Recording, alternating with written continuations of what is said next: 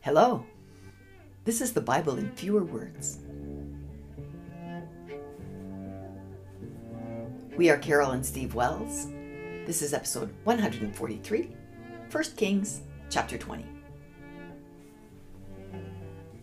If you enjoy this podcast and the Skeptics Annotated Bible website, consider supporting us at patreon.com forward slash BFW. Hi, Steve. Hi, Carol. Last time we had Jezebel threatening to kill Elijah Mhm. and Elijah running away Yep. and getting fed by an angel. Yeah. Right? That's pretty much it. And how did that end? Well, Elisha joins Elijah. Oh, that's right. Yeah. So that's kind of a big deal. They become allies. Yep. Well, Elisha is going to replace Elijah later on. Yeah. All right, so should we start this one? Chapter 20. Sure. Great. Benadad, the king of Syria, along with 32 other kings, attacked Samaria. 32 other kings? Like, where'd those kings come from? Well, Syria is a big country. Oh, And so I think these are little kings, kinglets, we'll call them. I think they're in charge of like cities in Syria. okay. And then Benadad is the big guy. He's the he's the main king. He sent messengers to Ahab, the king of Israel, and said to him, Your silver and gold are mine. So are your wives and children, even the best looking ones. So this is Benadad telling Ahab, yeah. All your stuff's mine, including your wives and children. because he thinks he won that battle against Samaria. Yeah, I think he's just kind of threatening Samaria, and Samaria is another name for Israel. and Ahab's the king of Israel, so that makes Right. Mm-hmm. sense. All right, so Ahab said, "Sure, it's all yours. All of our stuff, our wives, That's right. everybody, we're all yours." Yeah. And I kind of condensed it a little bit. You see, there's actually three verses where he's kind of making a little speech, but basically, okay, yeah, it's all yours. Okay. Then he called all the elders of Israel and said to them, I told Benadad he could have all your wives, children, silver, and gold. And but not you, like just your whole family. yeah, I guess so. Yeah. But you, you're not going to be a slave. Mm-hmm. So the elder said to Ahab, "No way. Tell him he can't have all of our stuff." So Ahab sent messengers to Benhadad saying, You can have some of our stuff, but not all of it. So Benadad sent messengers to Ahab, who said, "I'll take all your stuff." So Ahab sent messengers to Benhadad who said, We'll see about that. Uh huh. So I guess they're gonna have a little battle. Uh-huh. okay. so just talking it out didn't quite work. for Yeah. Ben. You know, they almost sent more messages than we do today. It was almost like text messages, right? Yeah. Had little smiley faces and stuff. Uh Probably. huh. Yep. So verse thirteen. Then a prophet came to Ahab and said, "This is what God says: I'll deliver Benadad into your hand, and you'll know I'm God." Ahab counted 232 young men and 7,000 people in Israel. At this time, Benadad and thirty-two kings were getting drunk. Yeah, the 32 kings he was hanging out with, uh huh. they were all having a party getting drunk. Each Israelite king killed a Syrian soldier, and the rest of the Syrians ran away, with the Israelites chasing after them. Benadad escaped on horseback. Okay. So the Israelites are kind of winning. Yeah. And Ahab smote the horses, chariots, and Syrian soldiers with a great slaughter. Okay, you go, Ahab. yeah. The servants of the Syrian king said to him, Israel's gods are hill gods, so they were stronger than us. So let's fight them on the plains where we can beat them for sure. They want a hometown advantage. I think so. Yeah. So a man of God said to Ahab, This is what God says. Because the Syrians called me a hill god, but not a valley god, I'll deliver them into your hand. And then you'll know I'm God. Again, this is so silly. and the Israelites killed a 100,000 Syrians in one day. that is a lot of Syrians. Yeah. That is crazy. Verse 30. and a wall fell on 27,000 of the remaining Syrian soldiers, killing them all, except for Benedad, who ran away and hid in her room. Yeah, he probably ran away and hid in the room before the wall fell. That way he wasn't part of that whole slaughter. Yeah, it's hard to say. Uh, Somehow he managed to get away. Huh.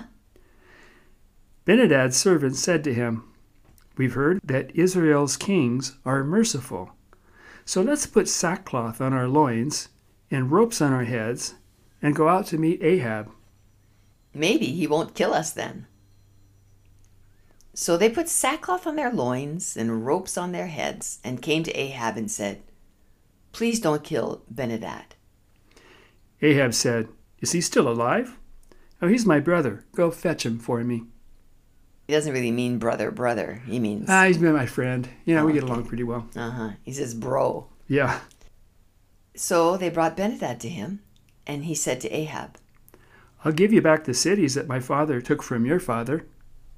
Ahab says, Okay, that sounds good to me. I'm so glad they're working things out here. Yeah. okay. Verse 35 Then a certain son of a prophet said to his neighbor in the word of the Lord, Please smite me. This is a new story. It's related. Okay. An Israelite son of a prophet is talking to another neighbor that's also in the word of the Lord. Uh-huh. Yeah. So, So like two Israelites talking to two each other. Israelite holy guys, I guess. Okay. And he just says, Hey, kill me, would you? Well, I don't know what he means by smite. He might mean just hit me. Oh. But his neighbor refused to smite him. So the son of the prophet said to his neighbor, Because you refuse to smite me, a lion will kill you. Well, that seems very bizarre. Oh, it is. Yeah. And as soon as his neighbor left, a lion killed him. Well, there you go. That proves it. what, what Proves does this, what? what does this remind you of? I don't know. Remember we had the tale of two prophets? Oh, yes. Just back in Back and chapter forth. 13. And Yeah. now, just a little later, Uh huh. we had a lion kill one of the prophets. Yeah. Yes. Must have been a lot of lions around there, I guess, at the time.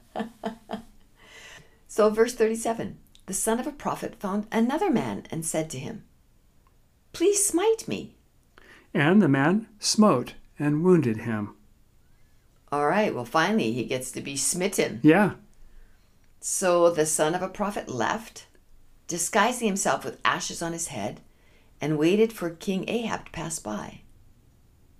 When he did, the son of a prophet said to him, I went out to battle, and a man brought another man who said to me, Keep this man.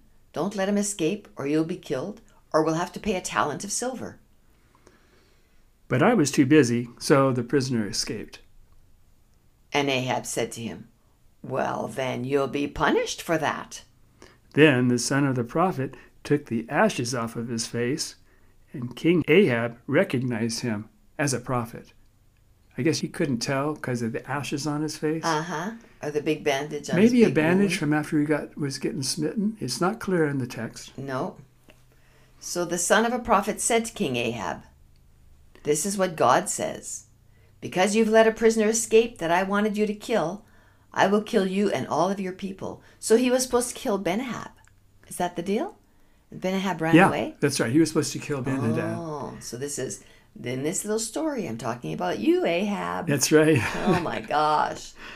I will kill you and your people. and King Ahab went home to Samaria, an unhappy man. Uh huh, because. He knew he's going to get killed, right? Yeah. Because he didn't kill Benadad, who was And- his brother, his friend. They were getting along so well. I know, just talking things out, saying, Yeah. "Hey, give me your stuff. No, you Uh-huh. can't have it. Okay." Yeah, or, or go ahead and take it. Yeah, whatever. Uh huh. Of course, then they killed a couple hundred thousand plus Yes. uh, Syrians. And Ahab seemed to be kind of on God's side there. I mean, God seemed to be supporting him mm-hmm. because wasn't there something about, you'll know that I'm God? I'll deliver them into your hands. So apparently, God was helping Ahab beat the Syrians, even though Ahab previously had been an, an enemy of God, right? Yeah. Because of Yes. his wife Jezebel. Yes. So- and God Baal, Baal, the Baal God. yeah. Yeah. Okay. Very bizarre. Yeah. This is um, one of the weirder stories in the Bible. I guess. there You know, are it's- many it's- weird. Yeah, you almost when you read the Bible, you almost think, well, that's the strangest story I've ever. It's like in the Bible, he's the worst person that ever existed. It's kind of like, well, this is the worst story that you know. This is the craziest story in the Bible.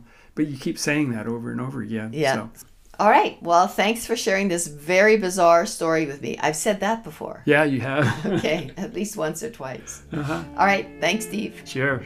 Bye, listeners. Bye bye.